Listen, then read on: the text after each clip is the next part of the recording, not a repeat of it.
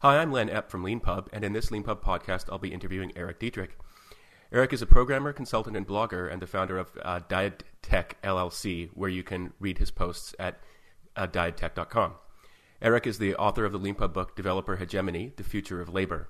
His book is focused on the history and ubiquity of our incumbent management and corporate culture and how it is based on outdated models that are not appropriate for the kind of work done in software development and and it's also ultimately uh, what a better future might look like.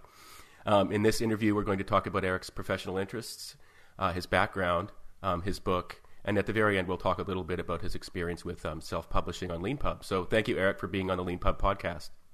Oh, sure. Thanks for having me. Uh, did I pronounce DaedTech correctly? It's uh, the jury's out on that one, I suppose. It's the the um, the way I say it is DaedTech, but it was originally named after the Greek figure Daedalus, which some people pronounce Daedalus. So okay, got it. It's kind of uh, either way, I suppose. Okay, okay, uh, cool name. Um, uh, I usually like to start these interviews by asking people for their um, origin story, and I was wondering if you could tell us a little bit about how you first became interested in, in programming and the course of your career to this point, which is obviously very relevant to the subject of your book in the end.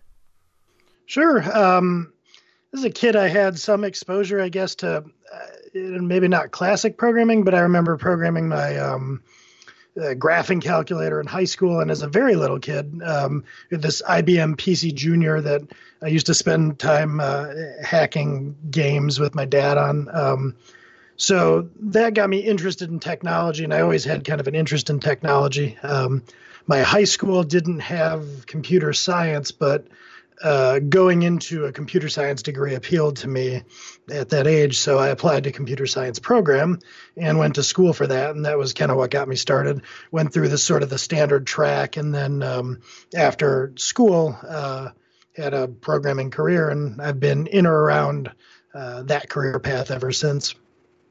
Oh, okay. Um, and uh, you sort of made a transition ultimately from um, working, yeah, working from uh, corporations to um, uh, being a consultant largely now. Uh, mm-hmm. And you were you're actually a CIO at one point. Yes. And yeah, can you talk a little bit about why why you decided to make that change? I know it's a big big story. um, so my career followed really the standard software development track, I guess, programmer, senior programmer, and then I started having leadership responsibilities, um, team lead, tech lead, architect, those sorts of roles, um, and then eventually into management and working as a CIO. Um, I changed jobs a few times and kind of grabbed opportunities when they came. Um, and I enjoy different aspects uh, of all of that, and I really, in particular, like the technology. But I found myself um, I guess, and, and I talk a lot about this in the book, but I describe it as kind of continuously frustrated and restless in every role. And I think I followed a lot of the software developer career arc, not necessarily because, I mean, it felt like ambition to me at the time. I wanted to get ahead, I wanted to be the boss. But in retrospect, I think a lot of it was that I didn't want to be subject to things that I thought of as silly or ill-advised or even sometimes unethical um, that would come down from uh, people above me. And i always thought if i get into more of a leadership role i'll call more of the shots. I won't be exposed to this but found that even um, as the cio there are still you know there's an ownership interest there's a ceo you know there's always stuff going on above you. So um, eventually I thought that I would try my hand at being in business for myself. And it's you know you hear a lot of people say that on your own you don't you don't avoid having a boss. Your boss just becomes your clients. And while that's true you have a bunch of them. Um, so you're sort of spreading out the the risk of being exposed to things you don't like. Any given client that presents a problem to me i can walk away without it being catastrophic. Um, so that's really kind of where the decision i think originated from in terms of my own um, personal take on the matter yeah, and you talk you talk in the book about how um, there was this was actually a sort of big change in your thinking that that when you were growing up, you had a kind of reverence might not be the right word, but you had positive associations with corporations and working for them and advancing within them. Hmm. Yeah, I definitely did it. Um, I was an overachiever in in school in high school. I did well, and so I think I sort of uh, um, growing up and then early on in my corporate career, I viewed it as an extension of that. You know, I wanted to get good grades, so to speak, um, getting good marks at my performance review, um, getting promotions, that kind of thing felt like that same sort of achievement paradigm.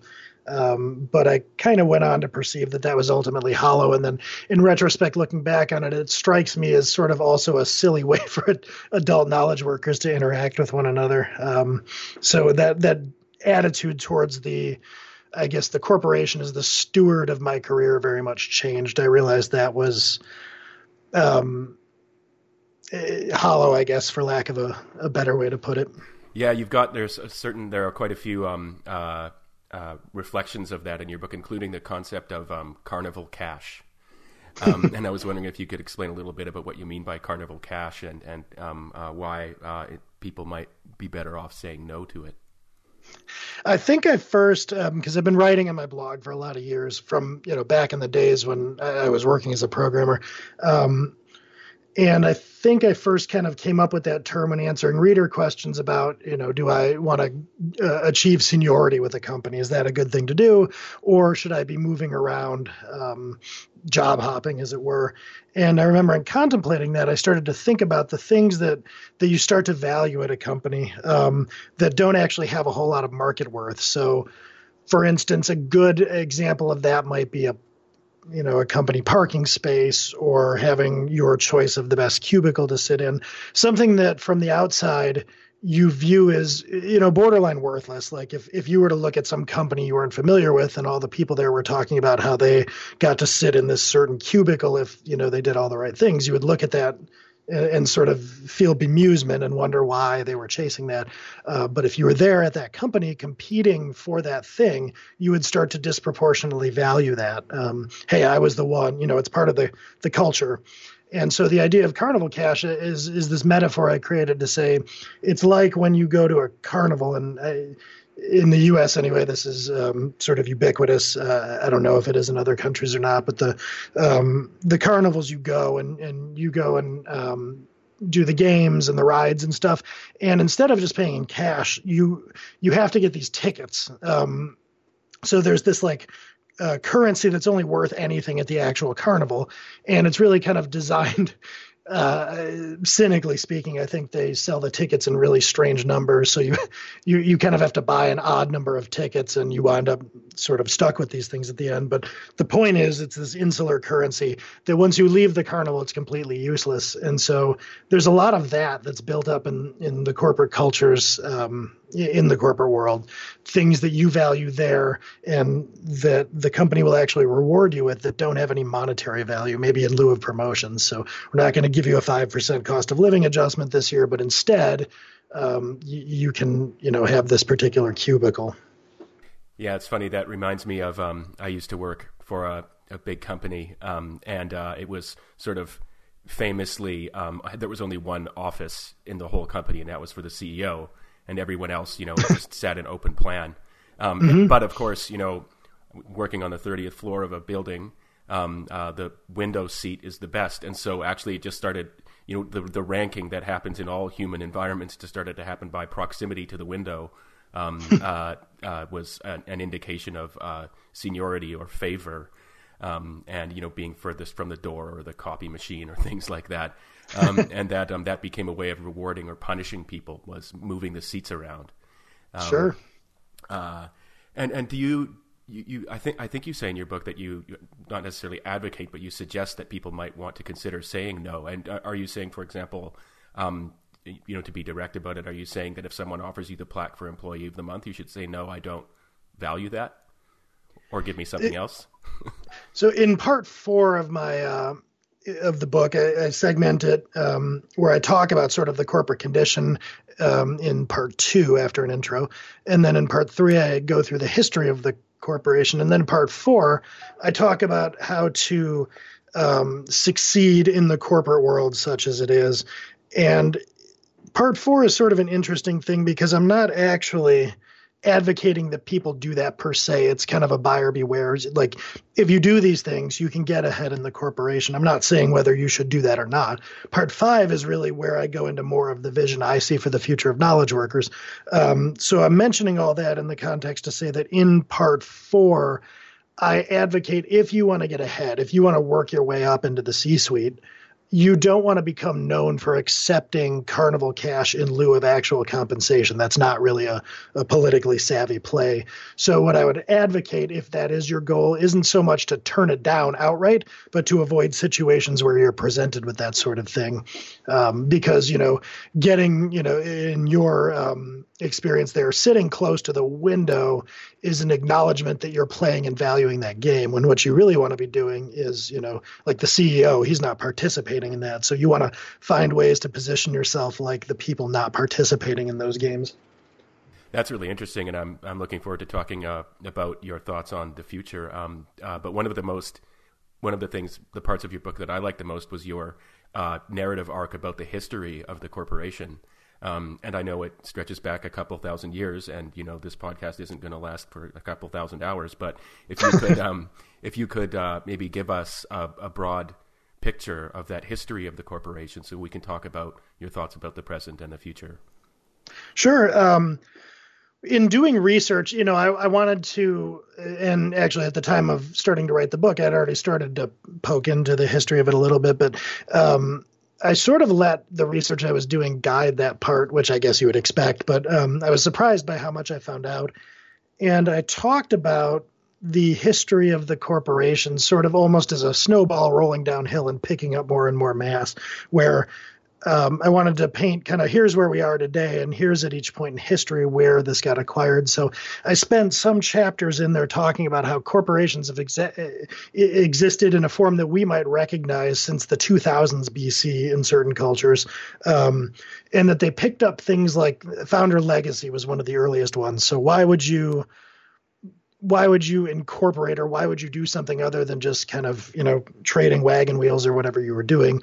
Um, you would you would create something like that maybe to pass on to your children and and so you'd want to be remembered. So that was an early acquisition of the corporate culture. And then i um, talked through the middle ages and through the industrial revolution um, about how at different points in history they became more and more recognizable um, that they started to go beyond just simple mechanisms for trade and they started to influence their surroundings and the surrounding actual um, politics of the towns and countries that they were in um, how they started to be about um, things that you know went beyond simple trade um, and span uh, large geographical considerations, and then uh, where the employer-employee relationship came from. So it was really a very um, broad history and I, I, tried to be comprehensive without getting too bogged down and, and spending you know i didn't want to turn it into a history book per se but i thought there was a lot of important information there to capture you know throughout the centuries how we've gotten to this point. Yeah you make a really interesting point about how um, you know we take it for granted nowadays that the standard model of a life involves being an employee uh, and that uh, if one is not an employee in one's life that's somehow a deviation from from a standard um, and that this idea, that the ubiquity of the uh, concept of uh, being an employee as the norm was partially developed as a result of the Second World War when the United States needed to have this uh, huge manufacturing effort go on. Mm-hmm. there was um, one of the more interesting things I found was that some of the the things that we take for granted as part of the corporate condition were both very arbitrary and have not really been looked at overly critically. Like the job interview is a big one. Um, the ubiquity of um, the employee is. Uh, as a sort of condition of standard society is not something that was always true. I forget when exactly peak employment occurred, um, but it's pretty recently. There were times throughout history where being an employee was not at all common, um, especially predating the Industrial Revolution. But there's an interesting that ha- thing that happened uh, around the time of World War II for the U.S., which is one of the things, and this is probably not common in other countries as far as I know, but in the U.S., it's very standard for your health insurance to be tied up um, through your employer. So if one of the biggest deterrents to a lot of people I know going off on their own is, oh, I'll lose my health insurance that my company provides for me. Um, that actually was kind of a random hack to get around some legislation. They froze wages during World War II as part of the um, uh, in, response to demand and um, uh, for the manufacturing and, and all the effort that was going on during the war. And um, to get around that, to sweeten the pot when they were hiring, some companies started to toss in random perks, one of which was employer provided health insurance. And that just kind of froze in place. And it's a great example of how ingrained in our lives, you know, being an employee has become that if you want to look at going off on your own, there's all these things and you know, having dealt with it, I can speak to this a lot. It's it's a hassle to take care of your own insurance, your own retirement savings, things like this. Um, that wasn't always the case. It's just what's evolved. Yeah, that reminds me of I once met a, a at a Canadian university a professor who just moved from the states um, to teach there, um, and she remarked that there was this lack of an edge to her Canadian students that uh, was definitely there, and she'd taken it for granted in her American students. And she actually made that connection uh, between that need uh, to pay for health care um, and that edge that she saw, the sort huh. of, you know, the competitiveness that she saw in her American students, that there is this one of these things you do have to worry about as an ongoing concern in the United States that you don't in Canada is being able to pay, and that often means having a job, and so the incentives to um, perform in a way that pleases your superiors have this kind of existential aspect to them in that kind of environment. Um, sure. Uh, you talk about uh, something I hadn't heard about before, uh, the Gervais principle, um, which is both funny and, and scary. Um, and I was wondering if you could explain a little bit about that. Sure, that comes from a blog um, called Ribbon Farm, uh, and I read about that years ago and incorporated it into my own thinking. It was very um, informative and formative, I guess, at the same time for me, uh, in regarding the way I thought about uh, office politics in the corporation. And what um, it's named after it's a theory of management based on the sitcom the office. And it does this fascinating thing where it takes this relatively lighthearted sitcom and lays out this um, kind of foundation theory of um, how managers interact. And what it says is it, it builds if you will on the dilbert principle which is um, dilbert says that basically you you promote people that are incompetent into management so that they can't do any damage. Um, and the guy who writes all this, he uses the office as an example, and he says, "No, you don't." You know, executives are too smart for that. They're not going to promote incompetent people into positions um, just to keep them from doing damage at the line level. They promote people into positions as part of you know strate- strategic politics. They'll promote people, you know, to take falls, if you will, um, and it is especially as i'm saying it here if, you, if you're listening to this this sounds like phenomenally cynical. It is um, but it's also very persuasive if you go and actually read through it. And it talks about how for instance um, uh, to bring it uh, to somewhere a little more tangible if you're an executive and the organization has a program that you're overseeing and you have sort of jockeyed for let's say um, doing it a different way for instance but you're overruled and um, you see that you're on a failure course, what you might see someone do is promote a lower level manager into a mid level manager role to assume responsibility for this program that you know will probably fail. And then this is essentially a sacrificial lamb. And so, what the Gervais principle is saying is that that is actually the way that um, you see a lot of promotions happen in the corporate world and what it does is it takes this you know pyramid shape of the corporation and it divides it into three parts. At the top you have um, what he calls sociopaths. In the middle you have clueless. And at the bottom you have um, losers. And those are very loaded terms but the gervais principle talks about how middle management um, is this sort of clueless layer for that reason. They get promoted for reasons that they don't fully understand, and then they assume it was because they uh, played the game well. You also have this interest, invoke this interesting concept of the people in the middle being positioned there as buffers. Um, mm-hmm. And I was wondering if you could explain a little bit about that. Sure, that's another thing I draw from the Gervais principle and I expand on a bit. And actually, in my own book, I give these folks different terms instead of um, losers, clueless, and sociopaths. I call them pragmatists, idealists, and opportunists uh, because uh, my book is a little bit less cynical in, in where I think that. Um, uh, where we are and where we should go. Uh, I, I, I want to kind of appeal to people instead of alienating them. The idea of the buffer is that um, at the top you have this ownership culture, and at the bottom, the people that I call pragmatists are uh, members of the wage culture, and so the corporation, the pyramid-shaped corporation, is essentially designed, um, you know, fairly transparently on the idea that people that take risk, the opportunists at the top, uh, capitalize on a whole ton of surplus value generated by the people at the bottom. So Eh, I'm going to take a bunch of risk. I'm going to start a corporation. I'm going to pay you, you know, $25 an hour. And no matter how many billions of dollars I might make, that's all you're ever going to get. And so the idea of this middle layer as a buffer is that if you just had the bottom and top layer, you'd have a lot of resentment. So you get this middle layer full of true believers in the corporate culture that are going to stay and work long hours, uh, even though it's not really economically in their best interest to do so. They'll stay there, work these really long hours, uh, get these nominal promotions, but they become these cheerleaders, these idealists or clueless in, in the middle and they serve as a buffer where the people at the bottom that might resent the company it's kind of hard to resent somebody that's there you know working 60 hours alongside them and talking about how great the company is. You might not love that but it's hard to view them as you know uh, bloodthirsty opportunists. It's interesting that um, uh, it reminded me when I read about it um, of something I heard that was kind of saying something different about uh, the concept of a buffer, or just very indirectly. It was um, an interview by Ezra Klein of J.D. Vance, um, whom you may have heard of. He's the author of a book that has become popular in the last uh, year or so, called or a year or two maybe now, called Hillbilly Elegy.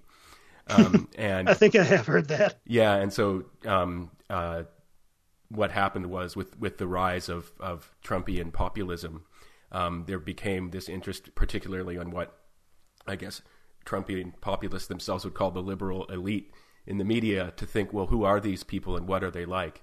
Um, and so this guy had written this book about what it had been like for him to grow up amongst, um, you know, what what is now colloquially referred to as the kind of white working class, or or even kind of below that, um, mm-hmm. people really struggling um, every day with all kinds of problems.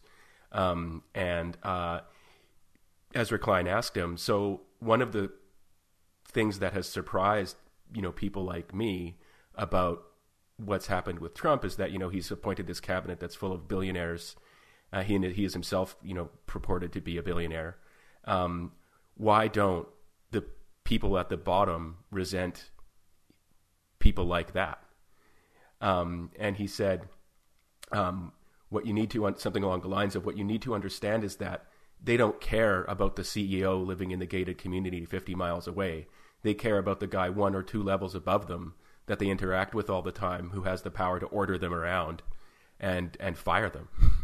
um, so I, I, thought, I mean, it was an, it was an interesting, like a, a, sort of opposite concept of the buffer uh, from the one you're describing, which is that um, uh, you put them in between you and the lower the people at the bottom, so that they can resent the person immediately above them uh, rather than the person at the top, so that they can take the heat. Yeah, and there is um, there are very complex dynamics I think that that exist in there, but certainly I, I, see that as being a part of it. You know, taking the heat. For instance, I've seen at a lot of organizations, especially you know um, places I worked, but then uh, spending the last several years as a consultant, I see a lot of companies.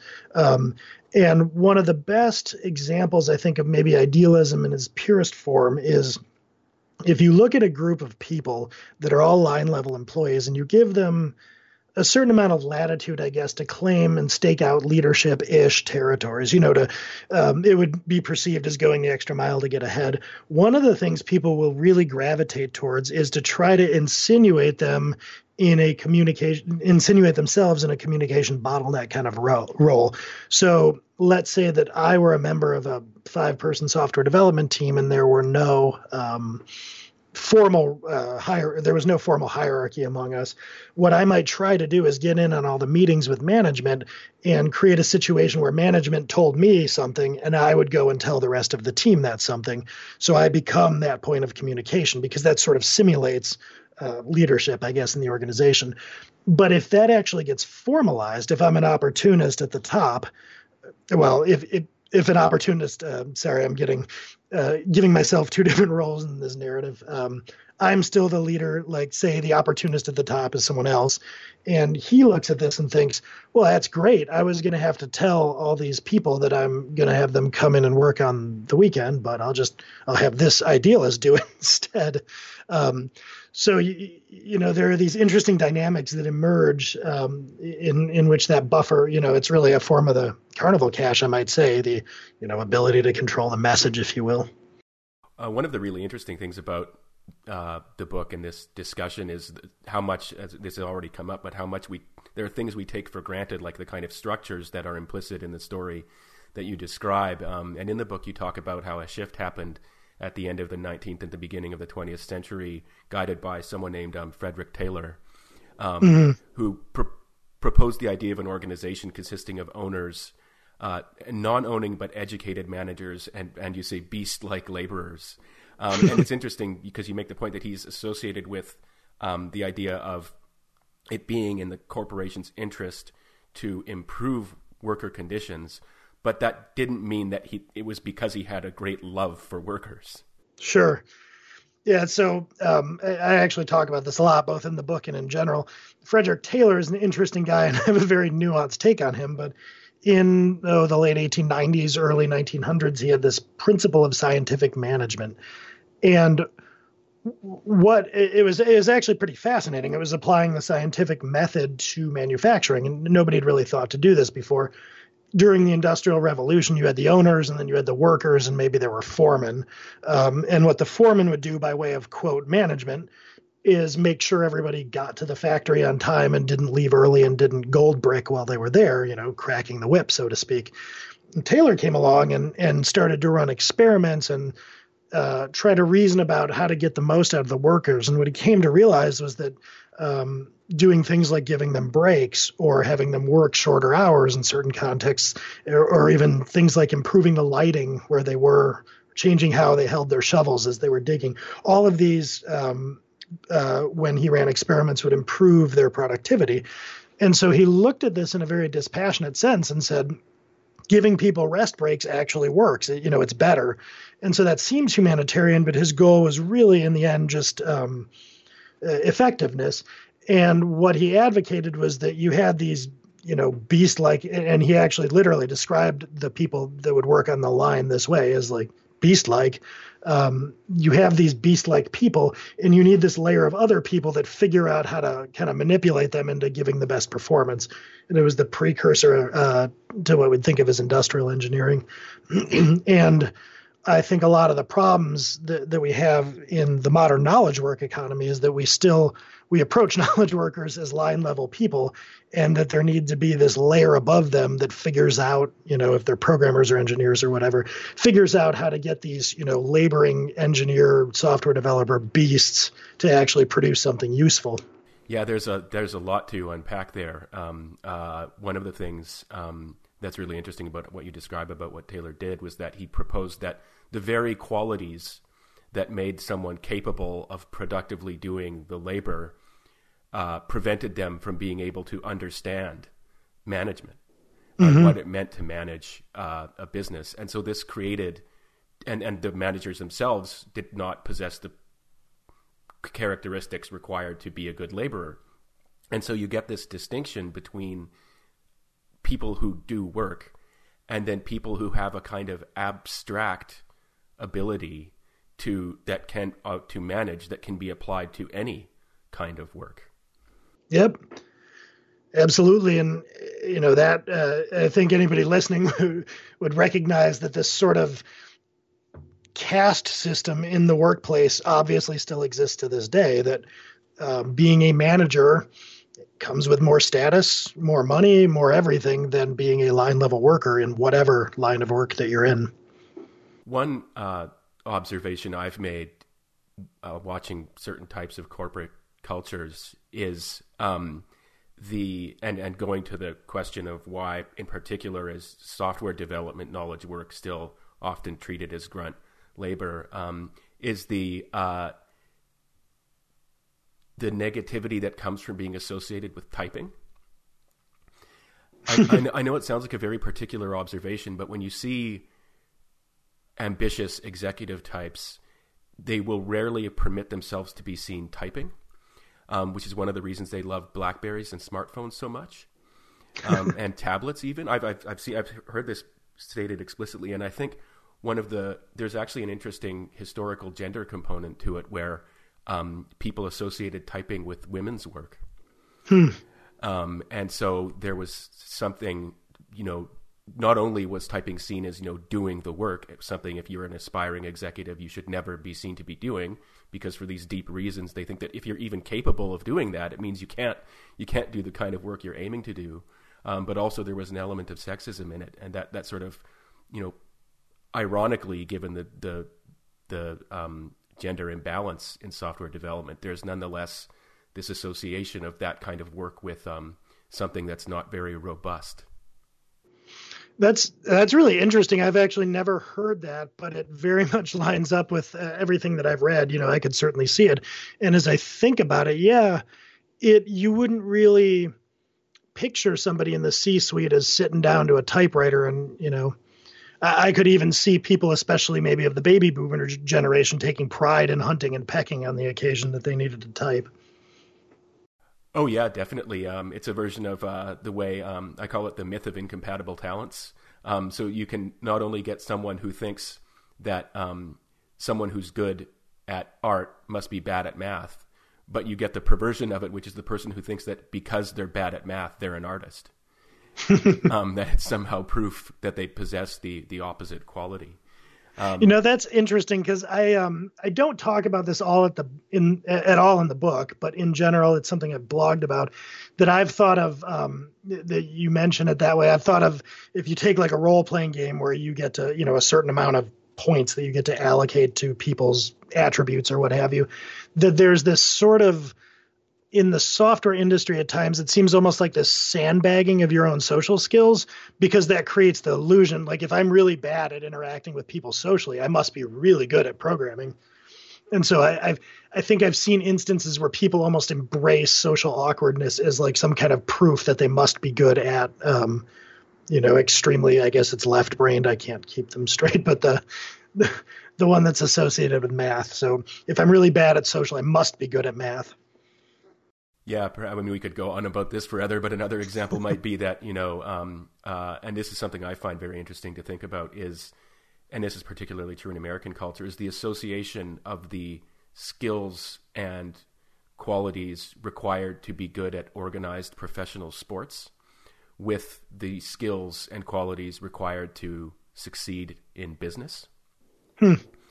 Um, and so basically, you know, people make quite uh, uh, and it they they telegraph that they're very good at sports in order to telegraph that they're you know very good at business or something like that, and then and then you want to keep your people's perceptions of your identity focused on that rather than on things that you know are associated with uh, not being good at business, for example. Um, uh, one thing you talk about uh, to get specific is the delivery trap. Um, and and I think this is related partly to what you're saying about the knowledge worker being treated as a grunt. Mm-hmm. I was wondering if you can explain a little bit about what the delivery trap is. So in part four of the book, where where I'm kind of explaining if you if you want to work your way into the C-suite of a pyramid-shaped corporation, one of the things, and this is going to be depressing if you make your living as a software developer, but one of the things you really want to stop doing is uh, writing software that is generally organizationally speaking a low status uh, endeavor and it you know there's some overtones there in what we're talking about about you know typing um, certainly feeds into this but um, one of the things that happens is that when you get above, when you get into Frederick Taylor's management layer of the organization, that's going to be populated by the people I describe as both idealists and opportunists that are working their way up to the top. Um, when you get in there, you don't have direct output any longer. So if you're a software developer, and um, you know, I'm not advocating in any way that software developers be measured this way, but you could measure a software developer by output, you know, certain amount of lines of code, certain amount of features delivered. When you get into management, you can only be measured indirectly. Your value to the organization becomes extremely hard to ascertain. And even if you um, are presiding over a group where something goes badly wrong, you have narrative at your disposal. Oh, yes, we did badly, but um, I didn't hire these people and they failed. I'm not saying that that's a property of a good leader by any stretch, but that's a that's a card that you have at your display uh, disposal.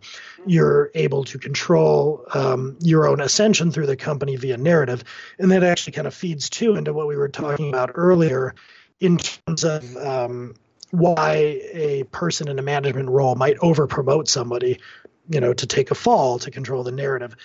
Um, so that's a bit of a digression, but the reason I mention it in the context of the delivery trap is that if you want to ascend in the organization, you need to you need to get out of situations where your input and output is is very easy to measure and get into situations where you have narrative control. So the first thing you need to do is stop getting measured by very concrete and easily manipulated things, um, and that's what I call the delivery trap.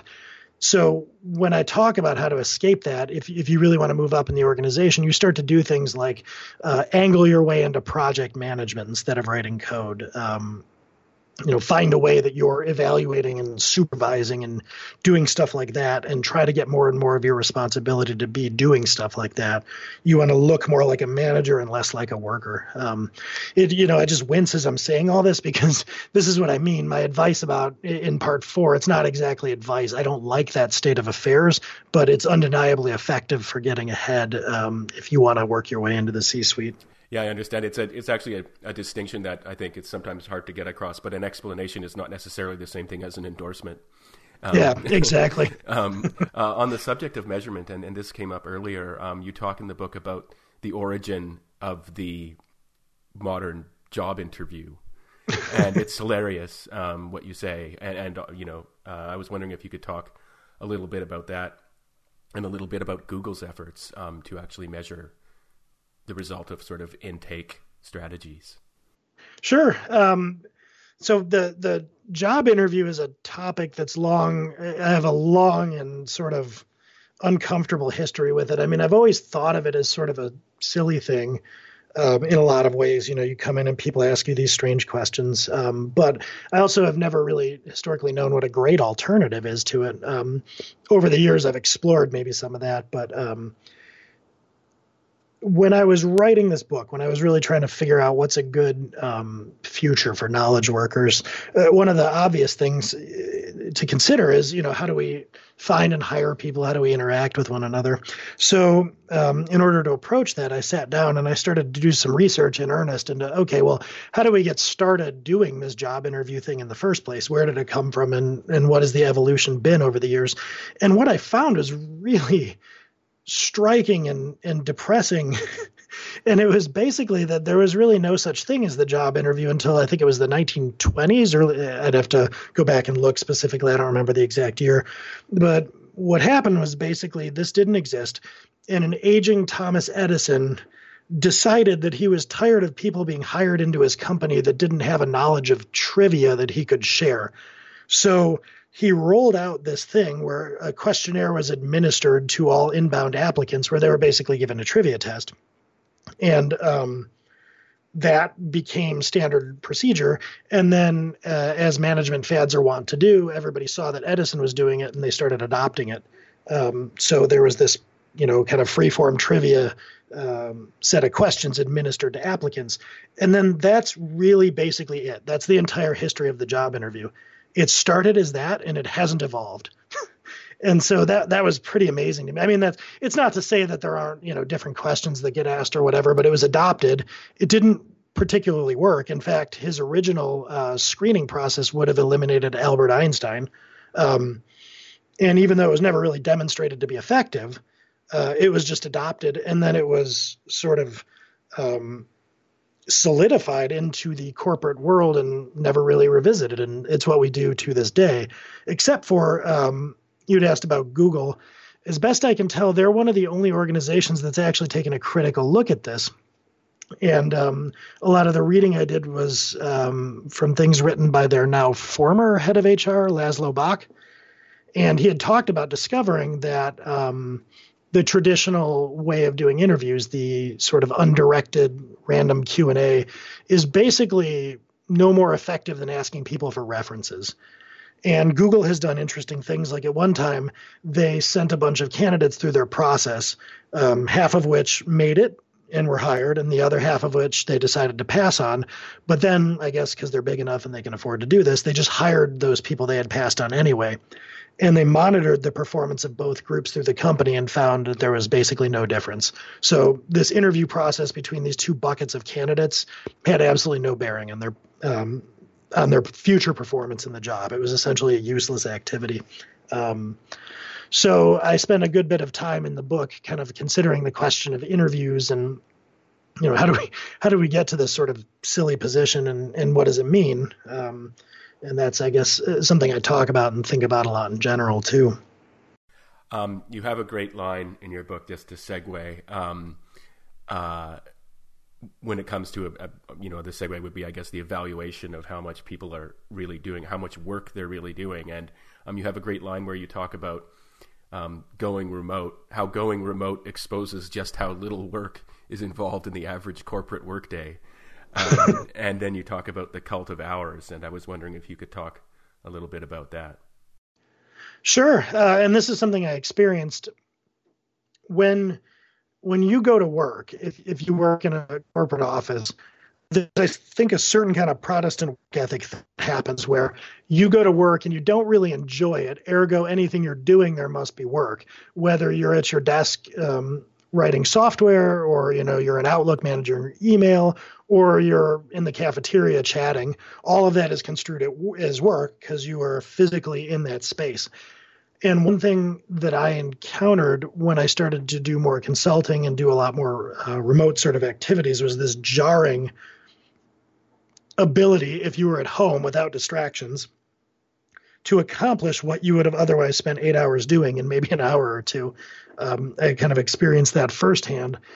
Um, and is the cult of hours the idea that um, that the best way for us to measure people's contributions to an organization or by measuring how much time they spend physically present is actually sort of a terrible way to measure value, but it's kind of the only one, especially in large corporations, that we really have at our disposal. Because if you think about it, what I was talking about with this layer of middle management, where they are evaluated on the basis of narrative, if you take you know a corporation with 5000 people and pick out some random middle manager how do you possibly evaluate what that person's bottom line contribution is to the organization?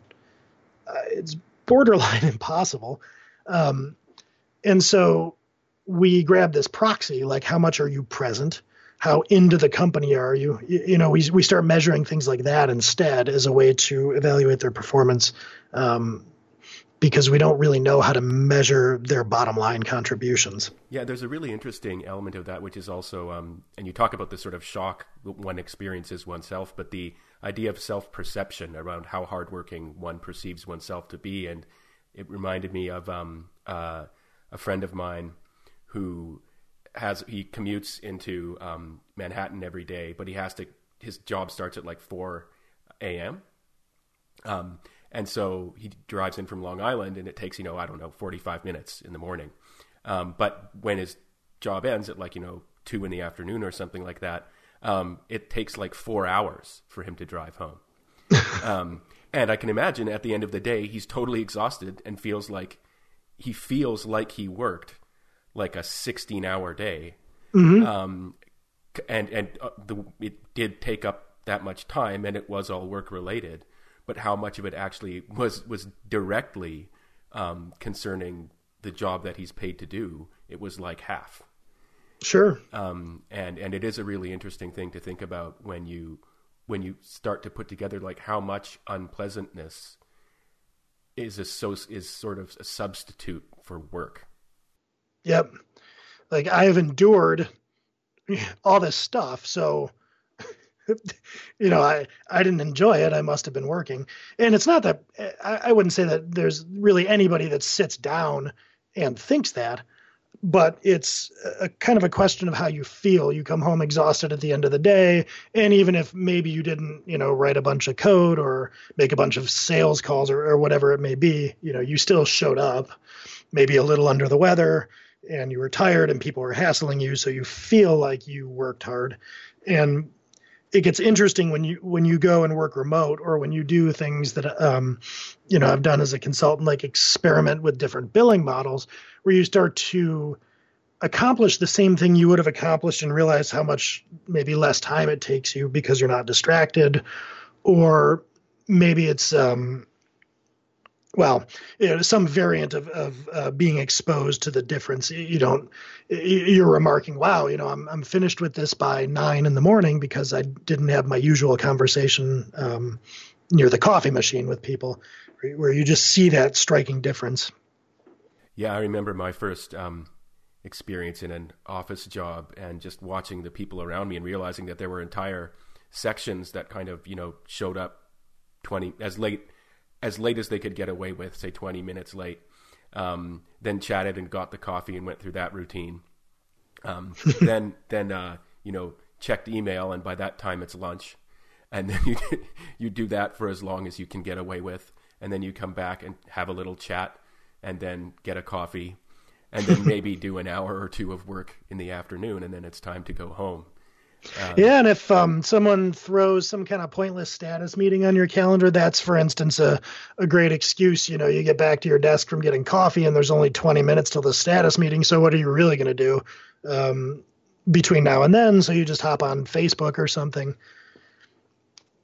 Yeah, yeah, it's it's uh, and and then, but at the end of the day, because you've gone through the routine, perhaps of you know getting up, getting getting dressed, you know, going to work as it were, sort of punching the clock, getting through that commute and all the unpleasantness that often involves, which is also something I think people tend to discount in their own lives. Um, and then, yeah, going through so many motions, um, you get back at the end of the day and you feel like you've worked hard, and it has been a hard day, but uh, not necessarily all that much got done. Um, and you might look at um, you, you might look back and think, you know, if, if you loafed a bit, like eh, I stood around um, the coffee machine a little too long, or yeah, I probably shouldn't have spent some time on Facebook. This wasn't my most productive day. But you don't tend, as an employee generally, to look back and try to quantify, you know, how much was I actually contributing to the company and how much of this was waste. It's just sort of a subjective take that you have. And being at home and, you know, actually billing by the hour, being a free agent, you are confronted with that almost right away. Yeah, yeah. Um, uh, moving on, actually, to the so the I got to the final page of your book, and it's the beginning of a new part that does not exist yet. It's called um, it's at part five, where we go from here. Um, oh, and uh, I was really interested to hear uh, your thoughts on that.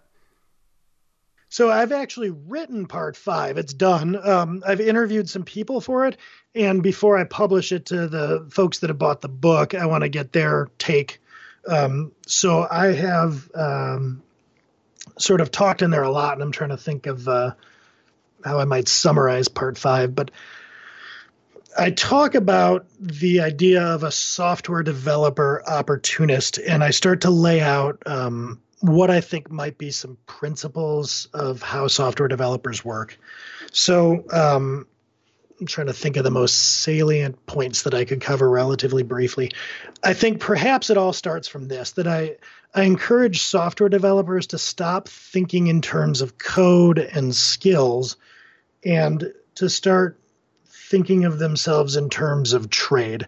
And I draw a lot of comparisons um, between software developers and both lawyers and doctors, which might sound strange at first, but those are professions. And more interestingly, those are professions that predated the Industrial Revolution and the Taylor um, model of how to organize companies. Software developers were born into that model, but these other professions have interacted with it um, as a service provider. And so a lot of it is how do we as software developers kind of move towards that? And I think one of the big things is to stop thinking about your skills as being a Java developer or whatever, and start to think of yourself as an automation professional that trades in efficiency. And so, yes, sometimes that involves writing software, but sometimes it involves going into a company and looking at what they're doing and realizing that they could purchase some existing tool to make this easier or just, you know, change how they're doing things. But ultimately, what we're going to be doing in the future is trading in automation and efficiency. We if you think of lawyers, they would pitch themselves by saying, "We defend your rights," and doctors say, "We take care of your health." Uh, the software professional, automation professional would say, "We save you time." That's really interesting. Um, on the subject of automation, uh, what are your thoughts about it's a big topic that lots of people are talking about right now? And I was wondering what your thoughts are about that and the future, the future of labor. So it, I think of it in terms of the future of the software developers' labor. That's mainly what um, what part five frames out. Like what I, one of the main predictions that I have and that I frankly like is I think that you're going to see software developers start to move out of large firms in general, and specifically large firms like banks and stuff that don't. Um, you know, software isn't their product, and at a firm like that, all your developers are typically going to be cost centers and so I, I see an exodus from firms like that, and I see software developers or automation professionals starting to form their own firms.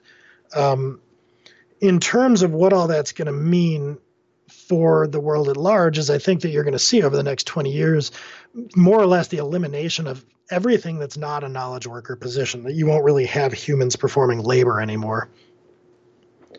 Um, so if, if if I get out my crystal ball and look into the future, I think more and more people will in some way or another be involved in, if not automation directly, positions that require like human thought and judgment.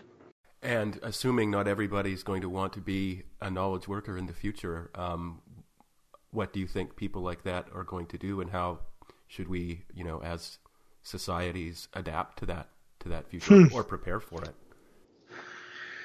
So it's not something I really addressed in the book, and it's something that's a convenient topic for me to sort of ignore because, I, you know, I, early in my career as a software developer, I can remember going around and installing software that I was responsible for. I was the lead on, and knowing that some of the folks um, at these factories and places we were going to, I always hoped that they would find other sort of less data entry-ish jobs in the company, but you had to know some of those positions were getting eliminated. So it's at times hard to think about that. Like if you've got people that want to do manual labor or certain types of jobs to see those going away. So it's easy for me not to think about it if confronted with it. Um, I do wonder if we'll approach a point where we have to stop thinking of um, nine to five type work as essential.